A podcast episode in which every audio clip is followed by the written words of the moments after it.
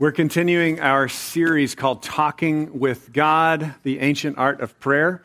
And so, if you have a Bible, go ahead and open your Bible to the book of Psalms. If you have a Bible, it's kind of right in the middle.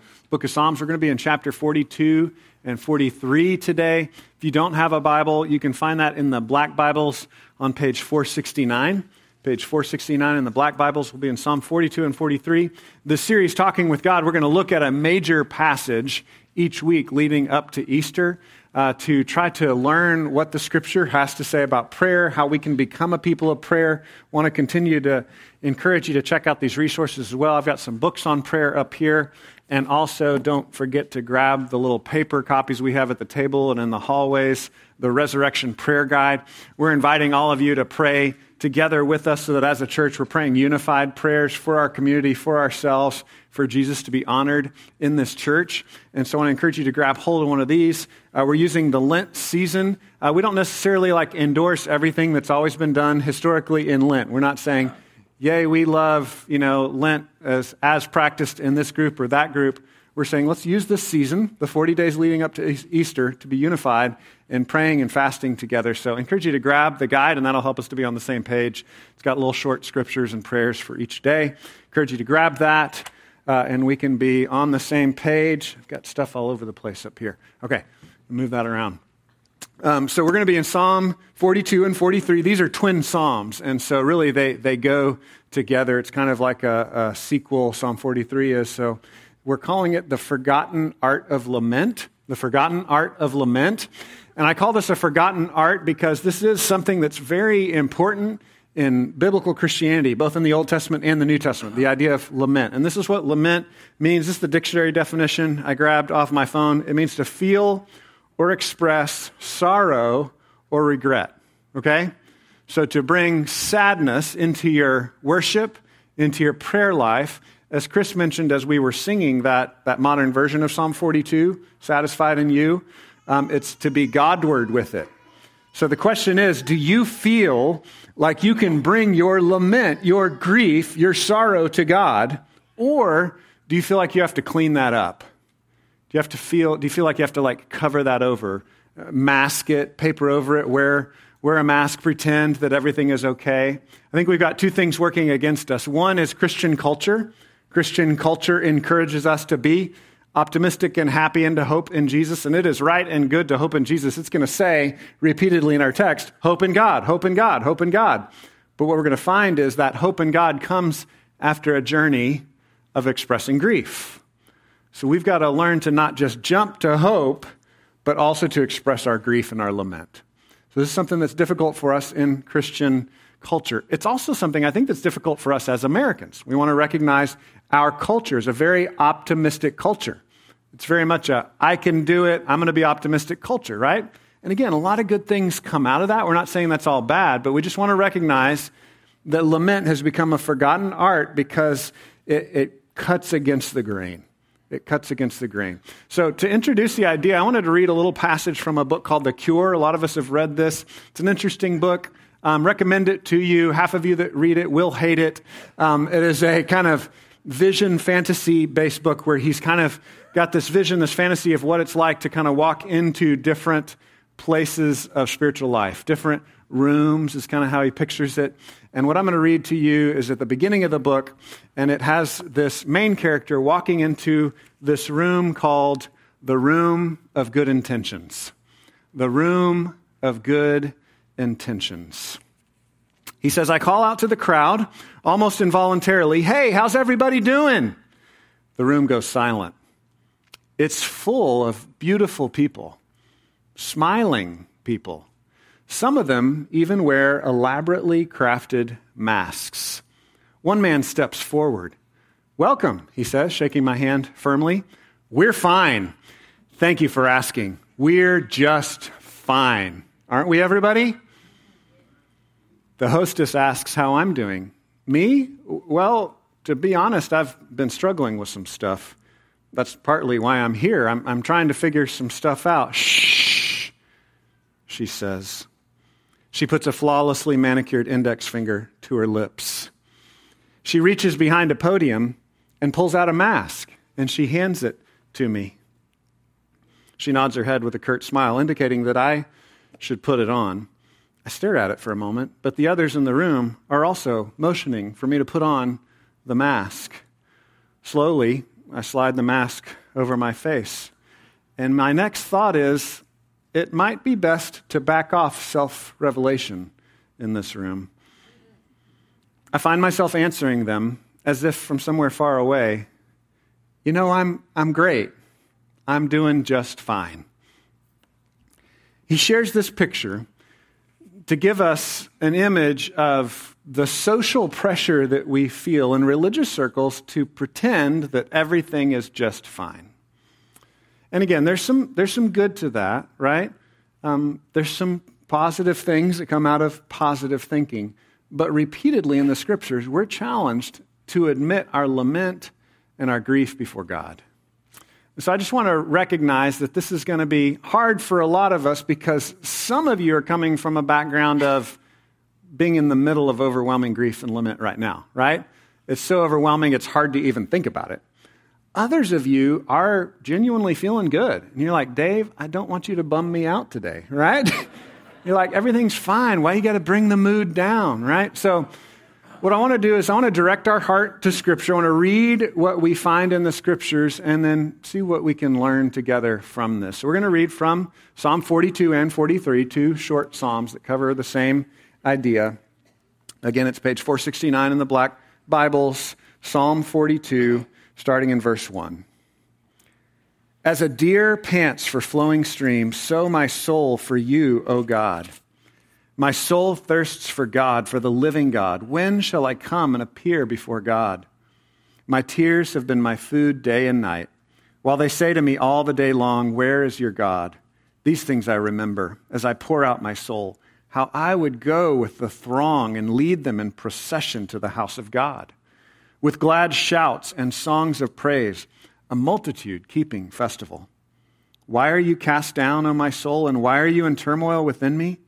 Hope in God, for I shall again praise him, my salvation and my God. My soul is cast down within me. Therefore, I remember you from the land of Jordan and of Hermon, from Mount Mizar. Deep calls to deep. All the roar of your waterfalls, all your breakers and your waves have gone over me. By day, the Lord commands his steadfast love, and at night, his song is with me, a prayer to the God of my life. I say to God, my rock, why have you forgotten me? Why do I go mourning because of the oppression of the enemy? As with a deadly wound in my bones, my adversaries taunt me while they say to me all the day long, Where is your God? Why are you cast down, O my soul, and why are you in turmoil within me? Hope in God, for I shall again praise him, my salvation and my God. Vindicate me, O God, and defend my cause against an ungodly people. From the deceitful and unjust man, deliver me. For you are the God in whom I take refuge. Why have you rejected me? Why do I go about mourning? Because of the oppression of the enemy. Send out your light and your truth. Let them lead me. Let them bring me to your holy hill and to your dwelling. Then I will go to the altar of God, to God my exceeding joy, and I will praise you with the lyre, O God, my God. Why are you cast down, O my soul, and why are you in turmoil within me? Hope in God, for I shall again praise him, my salvation and my God. As I said, for some of you, this, this may be hard because you're in the middle of, of this really hard, dark place already. Um, for some of you, again, you're like, man, I don't want to. I don't want to be sad. Um, and I just want to encourage you that, that thinking about these things, praying about these things, seeing these things in scriptures helps us, even on our good days, to be ready for when those bad days come. A really interesting concept is that the book of Psalms is full of this kind of language. And the Hebrew name for the book of Psalms is Tehillim, which means praises. So it's a book of praises and yet it's full of lament. As a matter of fact, when scholars you know, divide it up into the different arrangements, the different kinds of psalms that they have, different styles, different genres, lament is the most common kind. It's the most common type of psalm. So think about that for just a minute. The most common type of praise is to lament. And I think we have to do some homework today to make those two things go together. Because for us, praise doesn't go with lament. Chris mentioned this earlier. A great way to think about this is for the little child who skins their knee. When they run to mom or dad with their pain and their tears, they're praising mom and dad. They're praising them. They're saying, These are people I can trust. These are people I can bring my hurt to. And so I, I believe that's a good image to help us to understand how the book of praises is also full of lament and why it's something we need to work on. It's a, a forgotten art that, that we need to relearn. So let me pray for us and ask God to help us to learn how to do this well. Let me pray. God, thank you that you love us and you invite us to bring our pain to you. And I pray that you would help us. I pray for those that are here this morning that, um, that are just really in the midst of a deep, dark place and dark pain. Will your spirit meet them, help them, comfort them? with these words today. Pray for those that, that are not hurting, that, that feel good, that um, don't see any dark clouds on the horizon at all. Lord, I pray that you would help us as well to, to see our need of going here and, and learning from you and understanding how this works. I pray that you'd help us. Give us an open mind to receive from you this morning. We pray all this in Jesus' name. Amen. So this is a process, and we see this process in a lot of the other psalms. This is just a great one, um, one of my favorites. I love the song that we sang to get today, "Satisfied in You." I think you can Google that. That's the Sing Team, Brian Eichelberger, but I think it's the Sing Team if you wanted to buy that song to listen to, "Satisfied in You." Um, it's basically rehashing this psalm, making it in, in modern language. Um, but three things I want us to see as we look through the text. One is that lament admits vulnerability. Lament admits vulnerability. Are you willing to be vulnerable with God? Secondly, lament feels like death. Are you willing to feel that death before God? Are you, are you willing to dredge that stuff up? A lot of us, man, I'm, I'm guilty of this as well. This is preaching to me. I, just preferred to not think about it, right? But in the Psalms, we see this kind of dredging up the painful memories so that we can deal with them before God. So lament admits vulnerability, it feels like death. And then finally, the last piece is that lament leads to the gospel. Lament leads to the gospel. We see that really in the chorus. There's a repeated chorus where it's like, Why are you downcast? Hope in God. It's this call to the self to keep hoping in God, this call back to the gospel that God is a God of good news and salvation and hope. And that's in the chorus, but we've got to work through the process, the verses, which are admitting all this pain and grief before God. So let's start with the first point lament admits vulnerability. Are you willing to be vulnerable before God, or do you believe that the only way for you to talk to God is to pretend like you've got it all together? To pretend that you just have everything right and in order in your life? Or are you willing to kind of bring your undoneness before God? Are you willing to be vulnerable and exposed Show him that you, you don't have life figured out and you need his help. We see this starting in verse 1, an, an admittance of need before God in verse 1. It says, As a deer pants for flowing streams, so pants my soul for you, O God. My soul thirsts for God, for the living God. When shall I come and appear before God? Any of you ever heard the old song, As the Deer Pants for the Water? Remember that? If you were really conservative, you sang, As the deer panteth for the water, right? Um, the great scripture song based on this text, and it's an admittance of, of just being dry. Uh, we have the privilege of living in a hot part of the country, so a lot of you have experienced this kind of thirst, right? You've experienced really being dry. Being dry. Uh, I grew up uh, in this county, the other side of the county, playing football. We'd have two a day practices in the summertime when it's like 108 degrees outside. And our coaches would make us weigh ourselves before practice and after practice so that we were really sober about how much water weight we were losing. Because otherwise, we wouldn't, we wouldn't drink enough. It's like you can't drink enough unless you know you're going to die and you need to drink more. And so, I, in high school, I remember one day I lost eight pounds during practice. Isn't that crazy? Like, think of me as a skinny teenager. Eight pounds, that's like there was nothing left, right? I just kind of, I blew away. I had to be reconstituted later. So, most of us, if living in this area, or if you've been to the Middle East, or if you've been to other deserts, you know what it is to be hot. Um, Israel was a hot place. And so, this is taking that experience, that physical experience of being really thirsty, and saying, That's how I feel about my relationship with God. I'm just dry. God, I need you. I thirst for you. We see this in Matthew 5 that that's, Jesus says, the beginning of a real spiritual relationship with God is to admit your need of Him. And he marks that out very clearly in the Beatitudes in Matthew chapter 5. And so this is this admitting of vulnerability, admitting of need. A couple of years ago, my wife and I got to go to the Grand Canyon. Here's a picture of me. Um, I'm, I'm repping my I Heart Killeen shirt there. Now, I want you to notice, you may not be able to see from the back, but I'm smiling. And I've got a glow about me, and I look healthy, and I look good.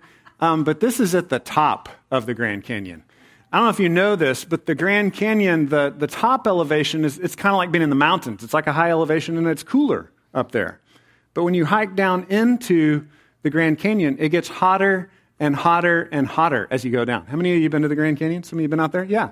It just keeps getting hotter. And so as you're getting more tired, and as the day is getting warmer and wearing on, it's getting hotter. So it's just like piling on. When we went, I had just recovered from a broken ankle. I just recovered from a broken ankle, so I was just starting. I think I'd like tried jogging once or twice before we came on this trip. So basically, in the worst shape of my life. We go to the Grand Canyon. This is going to be so fun. By the time we were halfway down to the bottom, the, the junior park rangers had to like pull me aside and spray me with water because I was, was about to pass out. It was like serious heat exhaustion. I've never had it that bad, even when I lost eight pounds of water weight in high school, right? I never had it that bad. And these uh, sweet 75 year old junior park rangers are helping me out, right? They're like saving my life. And I had water and everything. Anyway, I share that to share that without water, we will die. And the psalmist is expressing from the very beginning here without you, God, I will die. And there are moments in our life where we feel like God is missing from the picture. And the difference between grumbling and lament is grumbling is like you're that kid with the skin knee and you run away from your parent and you tell your friends that your parents can't be trusted. Whereas lament is taking it to your parents, right? So, so lament is saying, I'm thirsty, God, and I need you. And you're bringing that directly to God. Saying, God, I need you. I admit my vulnerability. I'm broken. I need more of you. Where are you? Where have you gone? I need you in my life. It's recognizing you're going to die without God and without his presence. He goes on and he uses another image here in verse 3. He says, My tears have been my food day and night, while they say to me all the day long, Where is your God? These things I remember as I pour out my soul. So, verse 3 My tears have been my food day and night. What does that mean? It's poetic language. He's not actually eating his tears, right? We talked about last week how um, sometimes fasting is just a way of expressing grief, right? When you're really sad, you just don't want to eat. And that's pretty normal. And this is taking it to the next level of just all he's got are tears. He's so sad. He's so broken.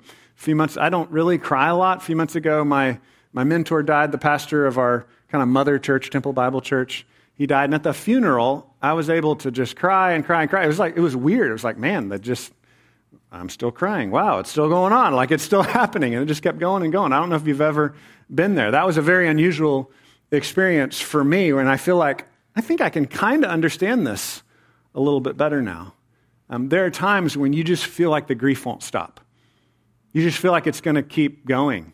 And you're just going to dry out. And you're not going to have any more tears to shed. And in those times, when it's worse than it's ever been before, we're, we're called to take that to God to share that with Him, not to run away from Him, but to run to Him, to admit our vulnerability, our weakness, our neediness of God. Again and again, the scriptures say that the men and the women of faith are the ones that come to God needy. And we somehow mix that up in our brains and we say, no, no, to be a person of faith is to have it all together. To be like so, so righteous that you don't even need God anymore, right? And we flip it completely upside down. So here we have this picture of my tears being my food, just being overwhelmed with sadness. And he says, These things I remember as I pour out my soul, how I would go with the throng and lead them in procession to the house of God with glad shouts and songs of praise, a multitude keeping festival. This is a really interesting image he comes to here. And I think this is good. Again, this is a process we all want to work through. But what he's doing is he's modeling how you go back to your memories of being close to God And that's a really good part of the process. So when you feel dried out and thirsty and broken and needing God, it's good to go back and say, I remember that time when I felt so close to God. I remember that time when I felt like God was with me and He loved me and He was caring for me. It's helpful to go back to those times and remember. There's a little bit of a paradox here, though, because it, it kind of makes it worse at the same time. Right? Because you're like, I don't, I don't feel it now. But again, the psalmist is modeling for us our own process. Go back and remember those times. He's saying, I remember, I remember leading worship. I remember leading others to praise God. I remember feeling so much joy in who God is. That's not where I am now.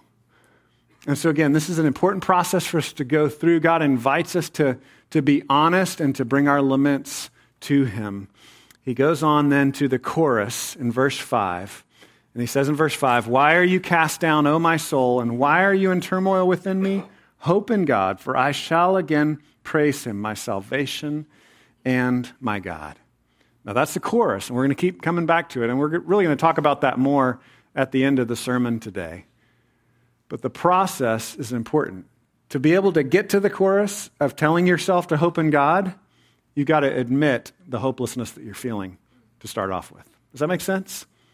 Don't jump to the hope. And I struggle with this. I want to just jump straight to the hope. I don't want to admit the bad feelings. I don't want to dredge it up. I don't want to be vulnerable. I want to pretend I've got it all together. But a healthy spiritual life is going through the process of admitting this to God, being real about the emotions that you're feeling. Men, I really want to press you because in our culture, we're taught to not have feelings, right? And so the Psalms are a really helpful place for us to go in a controlled environment, right? Where not too many people are watching privately in your prayer closet alone with God. Read the Psalms, and it will train you to have godly feelings. Something that a lot of us have invested many years suppressing, right? And the Psalms will help us bring that out. A biblical counselor named David Powlison says this The Psalms are a favorite of God's people because the Psalms express honest human emotion and because in the Psalms, one can meet with God right where they are. You can bring your, your messy, unkempt emotions to God. You can take Him everything that you're feeling, which is a, a beautiful thing, right? Because you can't always do that with your friends, right? Maybe they can't handle it. Maybe they're going to get weird, but you can always take those feelings to God. John Calvin says this the Psalms are like a mirror with every kind of emotion. When you go to the Psalms, you read the Psalms, it's like a mirror shining back to you every kind of emotion, every kind of hardship that you've ever gone through. So I encourage you, by way of first application, spend time in the Psalms. Spend time praying through the Psalms. There's a great book that Chris was just recommending to me. It's called Praying the Bible. Praying the Bible uh, by Don Whitney. Uh, and it's helpful to use with the Psalms specifically and just spend time in the Psalms, praying the Psalms, reading the Psalms. Another application would be to take the Psalms and write them in your own words, translate them, make them into your own words, make, make sense of them according to your own life.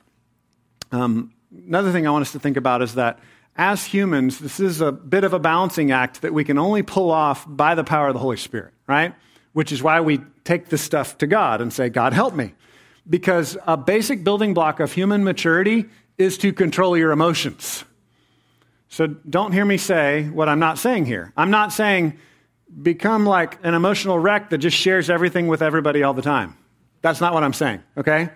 And sometimes we see people go through their spiritual growth where they go through an interesting period of time where they overshare, right? You may know friends like that. We're a Christian community. We're like, wow, I can actually share my emotions. I'm going to share all of them. Sometimes you have to be like, okay, slow down. Come on. like, let's rein that in a little bit. You can share them all with God, but the people around you are not quite as strong and gracious as, as God is, right? So you can kind of pick and choose. And, and that's something you want to move towards, right? We want to move towards emotional honesty and having good, godly friends that we can share things with but God's the only one that can handle all of it all the time. Does that make sense? And so, basic building block of, of maturity is learn to control your emotions. And then as you grow up and you start walking with Jesus, you're like, oh, yeah, I got to actually share my emotions sometimes too. I can't just suppress them and keep them in a box. I got to got to get them out. I got to pray through these, share them with God, lament to Him. Also, want to note this, and then we'll move on to the next point. Um, some of you need also professional medical help, right? Sometimes we have a chemical imbalance. I know for me, a lot of times when I'm feeling despair, I pray my despair to God, and that's what I want to encourage you to do as well. But I also say, you know what? I, I probably need to get a full night's sleep and eat right. Right? Like there's some chemical things I know. I, I am way more sad when I've gone a week without sleep and without proper food than I am when I'm healthy. And some of us have chemical imbalances. Some of us have things that we need medical help for, right? So, so don't be ashamed to, to seek medical help as well.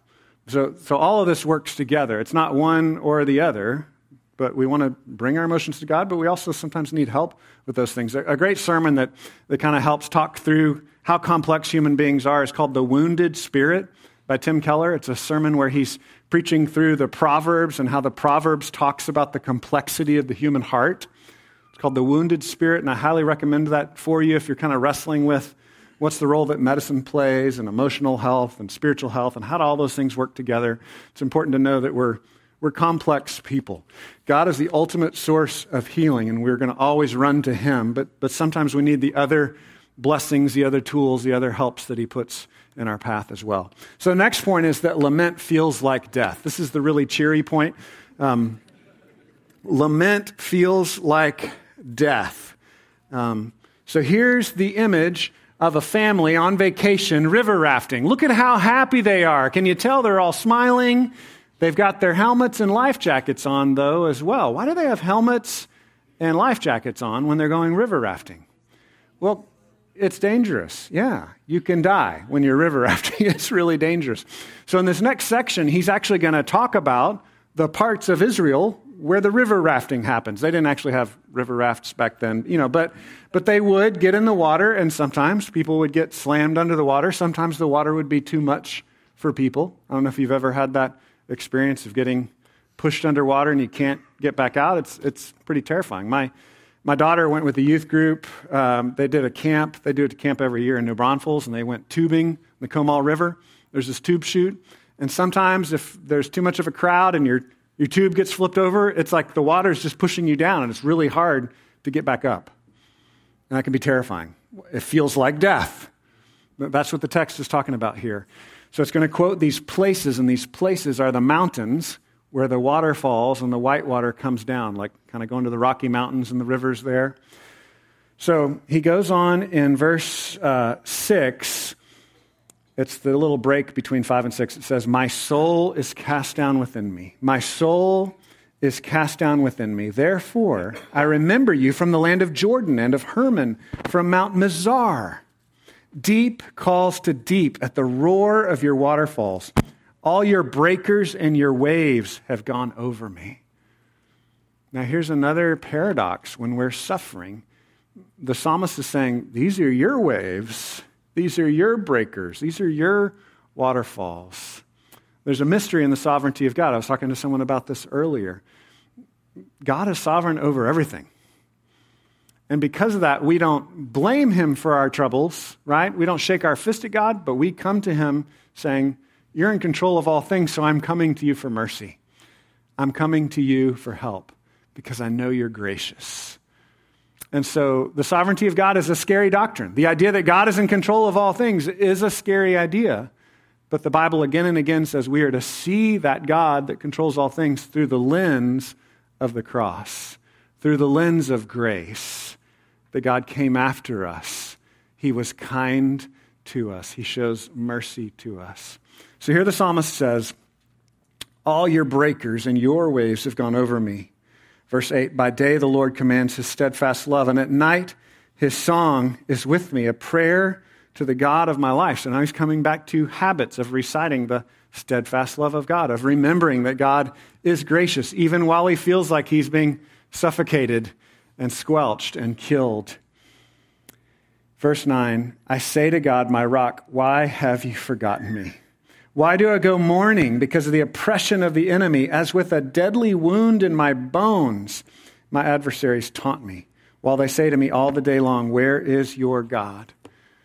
he mixes up images a lot throughout here. You know, he's using these physical images, and probably he had a, a near drowning experience that scared him, and he can connect that experience of almost dying and drowning in the water to the experience now where he's saying of enemies taunting him, making fun of him, saying, Where is your God, right?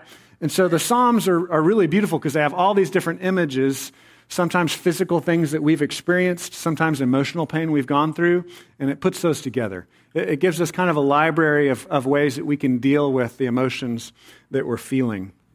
And here specifically says, as with a deadly wound in my bones, my adversaries taught me. That word wound in my bones is literally murder. He's saying it's like murder in my bones. That's, that's what I'm feeling. It's like death. And so, again, one of the main reasons that we don't actually deal with our emotionally, emotional pain, we don't actually lament with God, is because we, we don't want to rehearse it. We don't want to go back to it again, right? Like, we just don't want to that was painful and I don't want to talk about it again. I've said this so many times in my own life. Yeah, there was that horrible thing I went through, but it's fine. Yeah, I'm over it. You know, you don't really want to rehearse it one more time. But this helps us to grow. It helps us to come to the chorus where we can hope in God to go through the lament of saying, This, this is what I've experienced. This is what it feels like. God, why have you forgotten me? So then he comes back to the chorus again in verse 11. Why are you cast down, O my soul? Why are you in turmoil within me? Hope in God, for I shall again praise him, my salvation and my God. I want to encourage you, I want to move you towards the biblical practice of lament in your prayer life and in your worship life, because this is a model that the scripture gives to us. We even see it with Jesus in the Garden of Gethsemane before he goes to the cross. He's, he's praying and sweating blood and he's saying, Father, if there's any other way, take this cup from me, yet not my will, but your will be done. We see Jesus lamenting with us, even as he goes into death. And so this encourages us to, to deal with this, to, to bring it to God. Say, God, this, I'm struggling with this. It's going to feel like death when you lost your health. One day you're, you're healthy, everything's great. The next day you get the, the cancer diagnosis. It's going to feel like death, even if it's not something that's, that's put an end marker on your life, even if it's not a, a disease that ends in death, even if it's just, I've, I've got a limp, I'm broken, I'm going to hurt, I'm going to have pain now for the rest of my life, it can feel like death. And we can bring those things to God. It's going to feel like death when you lose your job because you've started to put stock in that as what's going to take care of you, what's going to give you respect, what's going to give you the money you need to take care of your family, whatever it is as we go through this process of admitting the feelings of death, the feeling of everything that's falling apart, it's going to help us to discern from our, our temporary refuges and our permanent refuge, which is God Himself. Those things are good things, and it's, it's good and right that we would grieve the loss of things like health and job or relationship. It's right and good to grieve the loss of those things, but in the process of grieving, it helps us to separate out okay, this is like a, a temporary Savior. But God is my real Savior, He's my ultimate Savior. And so there's a, a rejuvenating health that comes out of that, an ability to then praise God, even as we are honestly grieving the loss of something that, that feels utterly like death. Longman and Allender have written a ton of books on recovering from abuse, and I would recommend them to you. One's a biblical counselor, one's a seminary professor. Longman and Allender have written a lot of books on despair and abuse, and they say it this way Allow despair to do its full work and show you your need of God. Are we doing that? Are we allowing despair to do its full work and show us our neediness of God? To recognize that we're, we're actually letting go of a temporary Savior. We're grieving the loss of something that might have been good and beautiful and right and true, but we're letting go of that as we cling on to our permanent, forever Savior. Another way to think of this is that sometimes those temporary saviors can, can be like idols. They can be like false gods, right? We're, we're worshiping them. And we're, we're learning to let go and learning to worship the true God. Another practice that I think is really helpful with this, and this is just something that you see from all the Psalms, is that the psalmists are writing down their pain, and then we benefit from that. So just to be clear, we're not psalmists, right? Like when you journal or you write down your pain, it's not going to become the Bible. But still, there's a practice of that that's really fruitful for us, of getting it out of your head and, and down on paper. Just like it's healthy to share it with friends. James 5 says, Confess your sins one to another, pray for each other that you may be healed. It's kind of the backbone for what our small groups are, right? You, you have relationships that you join with other people where you can be real and confess some of the stuff, right? Like I said, you don't confess every crazy thought and feeling all the time to everybody, but you do in Christ have brothers and sisters where you can share some of those burdens with each other and pray for one another and be honest about it. So we have to speak these things out loud we have to write them down. We read an article a few weeks ago, my wife and I, that said that some people in their thoughts have like their own voice with like complete words and sentences. Have you ever heard that before? Like, that's not how my brain works. My brain is like, pew, pew, you know, it's like concepts and pictures and things kind of mashing around. It's kind of like bumper cars my wife is saying, no, there's like an actual voice. There's like words in her head. like, wow, that's so cool. Um, how many of you, when you think you have words in your head? Okay. How many of you, when you think it's just like random bits of stuff? Okay. And then uh, that's the same way it was the first service. There's like one third words, one third random bits, and then one third you just don't think at all. So, um, that's cool. That's all right. I'm not shaming you. I think I think no matter how you think, it's good to get the stuff out, right? So when we worship, when we sing our praises and our laments to God, in a sense, it's like corporate cognitive behavioral therapy, right? It's like corporate gospel centered catharsis. We're sharing our grief, our brokenness, our need of God. We're hoping in God. We're doing that corporately, right? And it's also good to do that privately. Journaling, writing down your thoughts, getting, getting them out. So whether they're fully formed sentences already before you write them, or if they're just random bits of stuff, like in my brain, it's good, it's good to get it out. We're, we're breaking the circularity, right? As human beings, we can just kind of go in circles and in circles and in circles, but there's this healing process when we express it to God, when we pray, when we share it with a friend and ask a friend to pray for us as well. Here's another thing to be on guard of. No matter how you think, some of you are just by nature more logical than the others, right? You're probably thinking, I don't need lament or emotion in the Psalms because I'm logical, right? Um, here's the thing humans are not completely logical. So, those of you that are like, you know, if we divide it up in the room, we put the most rational ones on one side and we put the most emotional ones on the other side, you know what? The rational ones, you'd still be irrational compared to God, right? And so I just, I just want you to, to think about that. I just want to challenge you with that. If you're more logical than the next guy or more rational than your spouse, that doesn't actually mean you're logical. You still have emotional junk you need to work through, okay? You, you just mask it better. you just hide it better than the next person. Um, so we want to get this stuff out and we want to deal with it, and that, that breaks the cycle of circularity in our thoughts. We express our grief, our pain, what feels like death, and as we do that, God's, God's going to help us. So here's the last point. This process leads us to the gospel. So I said that's, that's really kind of what the chorus is of uh, chapter 42 and chapter 43. It keeps coming back to this Why are you downcast, O my soul? Hope in God. He is my salvation. And this is a great illustration of what we often describe as preaching the gospel to ourselves. So um, Paul Tripp has a book called Instruments in the Redeemer's Hands, and he says this the most influential voice in your life is you. The most influential voice in your life is you. So, for those of you that think in complete sentences, it might be like, You are very terrible, and here's a lot of shame that you should feel for that, right? Like in my brain, it's just like shame, fear, shame, fear. You know, it's like disconnected. Either way, that voice in your head, that's most influential, is your own voice. And you need to break out of that and begin to preach the gospel to your own self. You need to grab yourself by the collar. Say, Self, why are you so depressed? Hope in God. God is good. God is my salvation. That's the, the pattern that we see here in the psalm. But it only works, that chorus only makes sense because the psalmist is honestly expressing his grief already to God. Do you see that? So let's read chapter 43, Verse 1 says, Vindicate me, O God. You could translate that as justify me. Make me right, O God. Vindicate me, O God, and defend my cause against an ungodly people. From the deceitful and unjust man, deliver me. For you are the God in whom I take refuge. Why have you rejected me? Why do I go about mourning because of the oppression of the enemy? And, and here's the turn. Look at this. Verse 3 Send out your light and your truth. Let them lead me. Let them bring me to your holy hill and to your dwelling. He says, God, this is darkness. I'm in utter darkness. I'm in despair. I'm in pain. I see no way out. But instead of running away and grumbling about you, God, I'm going to run to you. And I'm going to say, Will you send your light? Will you show me the way out of this hole?